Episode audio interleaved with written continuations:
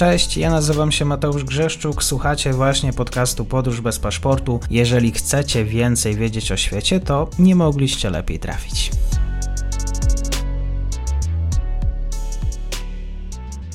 Partnerem odcinka jest Oanda, TMS Brokers, dom maklerski obecny na rynku już od ponad 20 lat. W opisie odcinka znajdziecie link do aplikacji, której możecie otworzyć konto maklerskie i grać na giełdzie, a wcześniej potrenować na koncie demonstracyjnym. Jeżeli otworzycie konto za pośrednictwem tego linku, dostaniecie na start książkę o tematyce inwestycyjnej. Zapraszam, Mateusz.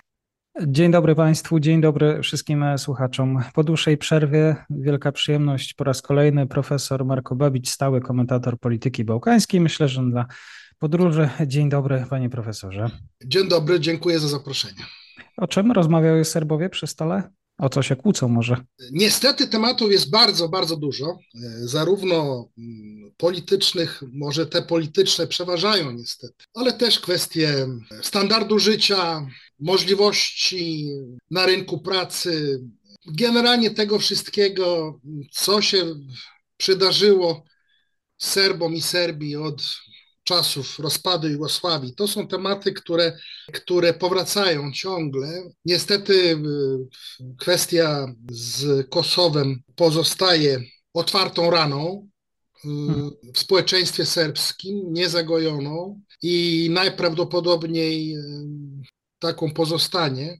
Także to są, to są te główne, oczywiście poza kwestiami sportowymi, tak, bo tam bo w Serbii wszyscy są najlepszymi politykami, generałami i oczywiście wszyscy wiedzą, jaki powinien, powinien być skład reprezentacji, prawda, w piłce nożnej. Mhm. Wiadomo, jak to jest. To tacy podobni do Serbów trochę jesteśmy. No, pewnie, pewnie. Oczywiście. Słowiańska dusza.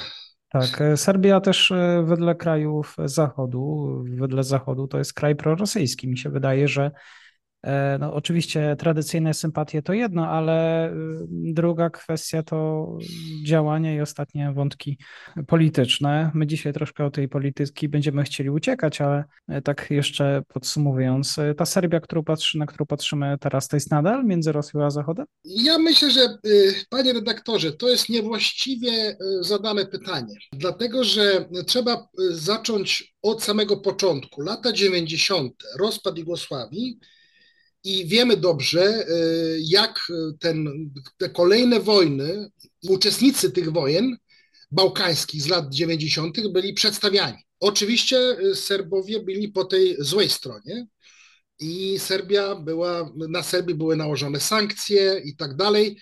Przywódca, ówczesny przywódca polityczny Serbii Miloszewicz e, był uznany za złego, i w związku z tym no, sporo Serbów w pewnym momencie uwierzyło, że, że, że taka jest prawda i że wraz z odejściem Miloszewicza nie tylko, że wszystko się, czy bardzo dużo się zmieni na lepsze w samej Serbii, ale również stosunek przede wszystkim Zachodu do Serbii i Serbów się zmieni. No i w roku 2000 Miloszewicza już nie było, natomiast y, doświadczenie lat y, postmiloszewiczowskich, czyli od 2000 roku i mogę powiedzieć do dnia dzisiejszego, przekonują, że właściwie niewiele się zmieniło. I tu mamy bardzo duże rozczarowanie zarówno społeczeństwa jako całości, ale i tego zwykłego, przeciętnego Serba, z którym pan by, którego pan by zagadał na ulicy. Tu nie ma, nie ma większych rozbieżności e, w takim poczuciu właśnie rozczarowania E, rozczarowania zarówno polityką wewnętrzną, jak i, jak i, i tak naprawdę e, utrzymującą się, utrzymującym się stosunkiem do Serbów przez, tu przede wszystkim mam na myśli oczywiście Stany Zjednoczone. Gracze europejscy różnie, różnie w różnych e, fazach po 2000 roku, prawda, zachowywali się wobec, wobec Serbów, serbskiej polityki, serbskich przywódców. Natomiast generalnie jest rozczarowanie, nie tak miało być, o, nie tak miało być. I oczywiście e, mieliśmy 2008 e, rok, jednostronne ogłoszenie niepodległości przez Kosowo, do tej pory nierozwiązana e, kwestia Kosowa i tak zwanej, znów podkreślam, nie lubię tego słowa, normalizacji prawda, między Belgradem a Prysztiną, chociaż to też nie jest tak, że nic się nie działo w międzyczasie, ale, ale na pewno jesteśmy bardzo, bardzo daleko od jakichkolwiek trwałych prawnych porozumień czy prawnie obowiązujących porozumień między Belgradem a Prysztiną. Tym bardziej, że teraz widzimy, że obecna władza w Kosowie zaczyna solować, co do tej pory i to niezgodnie z stanowiskiem sponsorów, prawda, przede wszystkim Stanów Zjednoczonych, ale i Unii Europejskiej. Także, także tutaj zobaczymy, jak to, jak to, jak to dalej, się, dalej się potoczy. Hmm, a Serbowie tak po ludzku nie mogliby już odpuścić? Taki zwykły Serb. Wie pan, z jednej strony po, powiem tak, kasus Kosowa, czy w ogóle problem Kosowa pozostaje kluczowym, narodowym i politycznym wyzwaniem dla państwa i elit serbskich. I to już od dwóch, od dwóch dziesięcioleci, tak? od 20 lat ponad.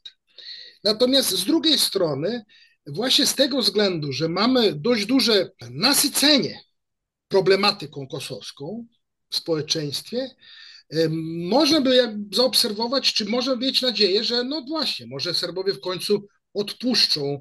Y, natomiast, natomiast nie widać tego w badaniach opinii publicznej. Kwestia Kosowa ciągle jest w mediach, prawda, ze względu na różnego rodzaju napięcia, e, czy to na granicy, czy to w części północnej Kosowa. E, natomiast badania opinii publicznej pokazują, że zdecydowanie społeczeństwo e, serbskie nie zgadza się na proste uznanie niepodległości, niepodległości Kosowa. Tam padają takie takie określenia, że Kosowo to jest kolebka kultury serbskiej, że jest e, serbską Jerozolimą, że jest sercem Serbii, prawda? Natomiast utrata w taki sposób, dość kontrowersyjny sposób e, własnego terytorium z punktu widzenia Belgradu, przez ogromną większość Serbów. Tutaj mówimy o, o, o 80 paru procentach, 90 procentach w zależności od, od, od badania, natomiast nigdy nie spada poniżej tych wartości. Społeczeństwo e, odczuwa utratę Kosowa jako wielką niesprawiedliwość historyczną, jako zdradę, jako wstyd, jako nawet w pewnym, w pewnym sensie utratę tożsamości. Także jest to bardzo zdecydowane spojrzenie na kwestię, na kwestię odłączenia się Kosowa, na kwestię jedno, jednostronnej e, niepodległości Kosowa.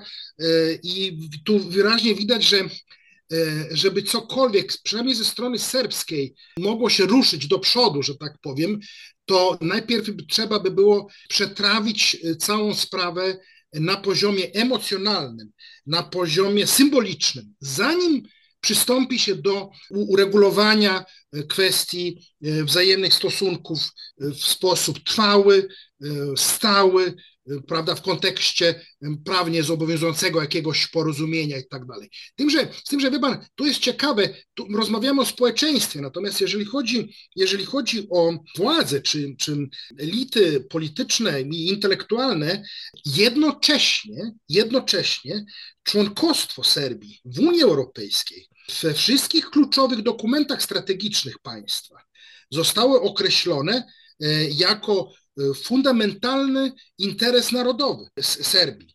A dobrze wiemy, że e, zresztą czytamy w rozdziale 35, tam wyraźnie jest napisane, przypominam tylko, że Serbia jest w trakcie negocjacji akcesyjnych wraz, wraz z Czarnogórą, prawda? To są jedyne dwa państwa, które w tej chwili są na takim etapie relacji z Unią Europejską ze wszystkich innych tam kandydatów i tak dalej. Więc, e, więc e, sam rozdział 35 wyraźnie stwierdza, że nie będzie postępów w e, negocjacjach, o ile nie będzie postępu, czy to jest prost proporcjonalne do postępów tak zwanej normalizacji między Belgradem a a, a Prysztyną.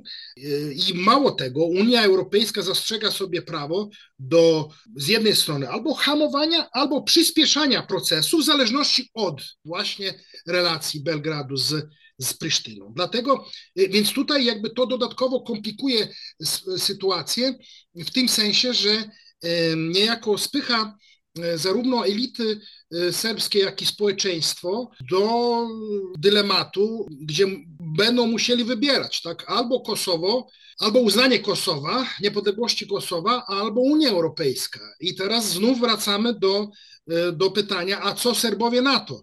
No i opinia, badania opinii publicznej wyraźnie stwierdzają, że jeżeli mamy do czynienia z takim dylematem, to my dziękujemy za Unię Europejską. To chce pozbawić pan profesor Serbów emocji w tym całym procesie? Nie, no, no to no, więc no, wie pan, to, to, jest, to jest właśnie tak jak mówiłem, to, to jest kwestia, e, to jest kwestia tożsamości, emocji, symboliki. I tu, tu nie ma, z takimi rzeczami jest bardzo ciężko negocjować, prawda? My możemy negocjować kwestie, nie wiem, podwyżki stóp procentowych, e, prawda, y, wielkości budżetu w tym roku i tak dalej. To są takie negocjowalne sprawy. Natomiast w kwestiach symbolicznych, y, y, tożsamościowych, a, a taką kwestią jest kwestia Kosowa, no tu jest, tu jest bardzo duży problem. Ja już wcześniej powiedziałem, jaki stosunek Serbowie mają do Kosowa jako takiego z jednej strony, a z drugiej strony do w ten sposób e, utraconego Kosowa, prawda, bo to z punktu widzenia prawa międzynarodowego jest to wysoce wątpliwa, wątpliwe zagranie państw zachodnich, przede wszystkim Stanów Zjednoczonych. Więc nawet do tego stopnia, że możemy możemy postawić znak zapytania nad całym porządkiem prawa międzynarodowego po tym wydarzeniu, prawda? I tak dalej, i tak dalej, pod kątem agresji z jednej strony, ale z drugiej strony legalności całej operacji związanej z Kosowem, prawda? Z punktu widzenia Zachodu. To też trzeba wyraźnie, wyraźnie powiedzieć i to jest to jest tym bardziej ważne w kontekście wojny na Ukrainie dzisiaj, prawda? Więc tutaj polecałbym daleko idącą wstrzemięźliwość, e, powagę w tej całej sytuacji i tak dalej, tak dalej, bo tu wyraźnie mamy do czynienia z hipokryzją i podwójnymi standardami, tak? Mhm. Wydaje się, że Serbowie mają inne problemy, którymi mogliby się też zająć, bo jest kryzys na rynku nieruchomości, jest oczywiście kryzys energetyczny jeszcze z początku roku. Mają nad czym pracować. Tak, tak, tak, tak, tak, tak. No to jest, e, wie pan, wielkie rozczarowanie nastąpiło po 2000 roku, kiedy e, rządy objęły e, ludzie zdecydowanie mm, proeuropejscy, prozachodni. Pierwszym zadaniem ich była prywatyzacja bo spodziewali się prawda, dużych wpływów do budżetu i okazuje się, że, że mm, e, te, te właśnie projekty, te propozycje e, zostały zrealizowane e, w sposób katastrofalny, bo, bo cała ta prywatyzacja, ona jest podstawą. Skuteczna prywatyzacja, szczególnie dla państw postkomunistycznych, znajdujących się w, prawda, w transformacji gospodarczej. To jest jedna z podstawowych rzeczy. Więc ta prywatyzacja w Serbii właściwie zakończyła się dezindustrializacją państwa, czyli w zasadzie przekształcenia przemysłu w wartość powierzchni, na której stoją nieruchomości, czyli katastrofą. I generalnie te proeuropejskie, proobywatelskie, prozachodnie rządy doprowadziły do, do załamania faktycznie gospodarczego w latach od 2000 roku, powiedzmy, do objęcia władzy przez Vučića. I Vučić, możemy o nim mówić cokolwiek, natomiast on objął władzę w 2012 roku, zaczął wprowadzać e, pewne e, ekonomiczne reformy, które, które e, zdały egzamin. Z jednej strony, z drugiej strony przyciągnął inwestorów zagranicznych. E, no tu jest krytykowany za przyciągnięcie też e, i chińskich inwestorów, prawda? Natomiast, natomiast tutaj e, ustabilizował politycznie państwo, ustabilizował gospodarkę. Od tego momentu notujemy dość, duży, dość duże, dużą obecność inwestorów, także zagranicznych, zachodnich. I tu z tej strony powiem kolokwialnie, no, pływa w jakiś sposób, prawda? Wpływa w jakiś sposób. Natomiast to, co pan redaktor mówi o, gospod- o, o pewnym kryzysie gospodarczym ostatnio e, i także energetycznym, e, no to jest, no to jest właśnie e, dość skomplikowana sytuacja, bo mamy do czynienia oczywiście z inflacją, ale mamy do czynienia też i z inflacją globalną, więc to nie jest tylko kwestia błędów rządu w Serbii, mamy do czynienia z samym kryzysem gospodarczym w Unii Europejskiej, który reflektuje się siłą rzeczy i na, na gospodarkę serbską.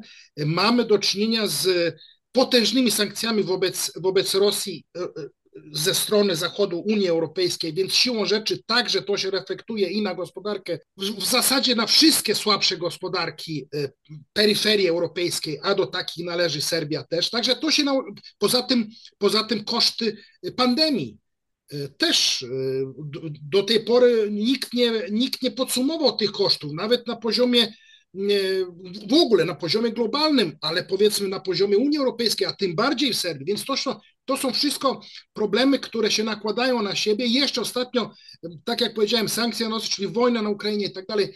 Więc e, Oczywiście nie jest to żadne usprawiedliwienie rządów e, Włóczycia, natomiast, natomiast to są wszystko problemy, które, które stanowią bardzo duże wyzwanie dla dla rządu e, w Belgradzie i myślę, że tu Serbia nie będzie mogła grać solo w żaden sposób, tylko po prostu będzie musiała e, patrzeć, oglądać, co się dzieje w Unii Europejskiej i, i, i na świecie i odpowiednio reagować.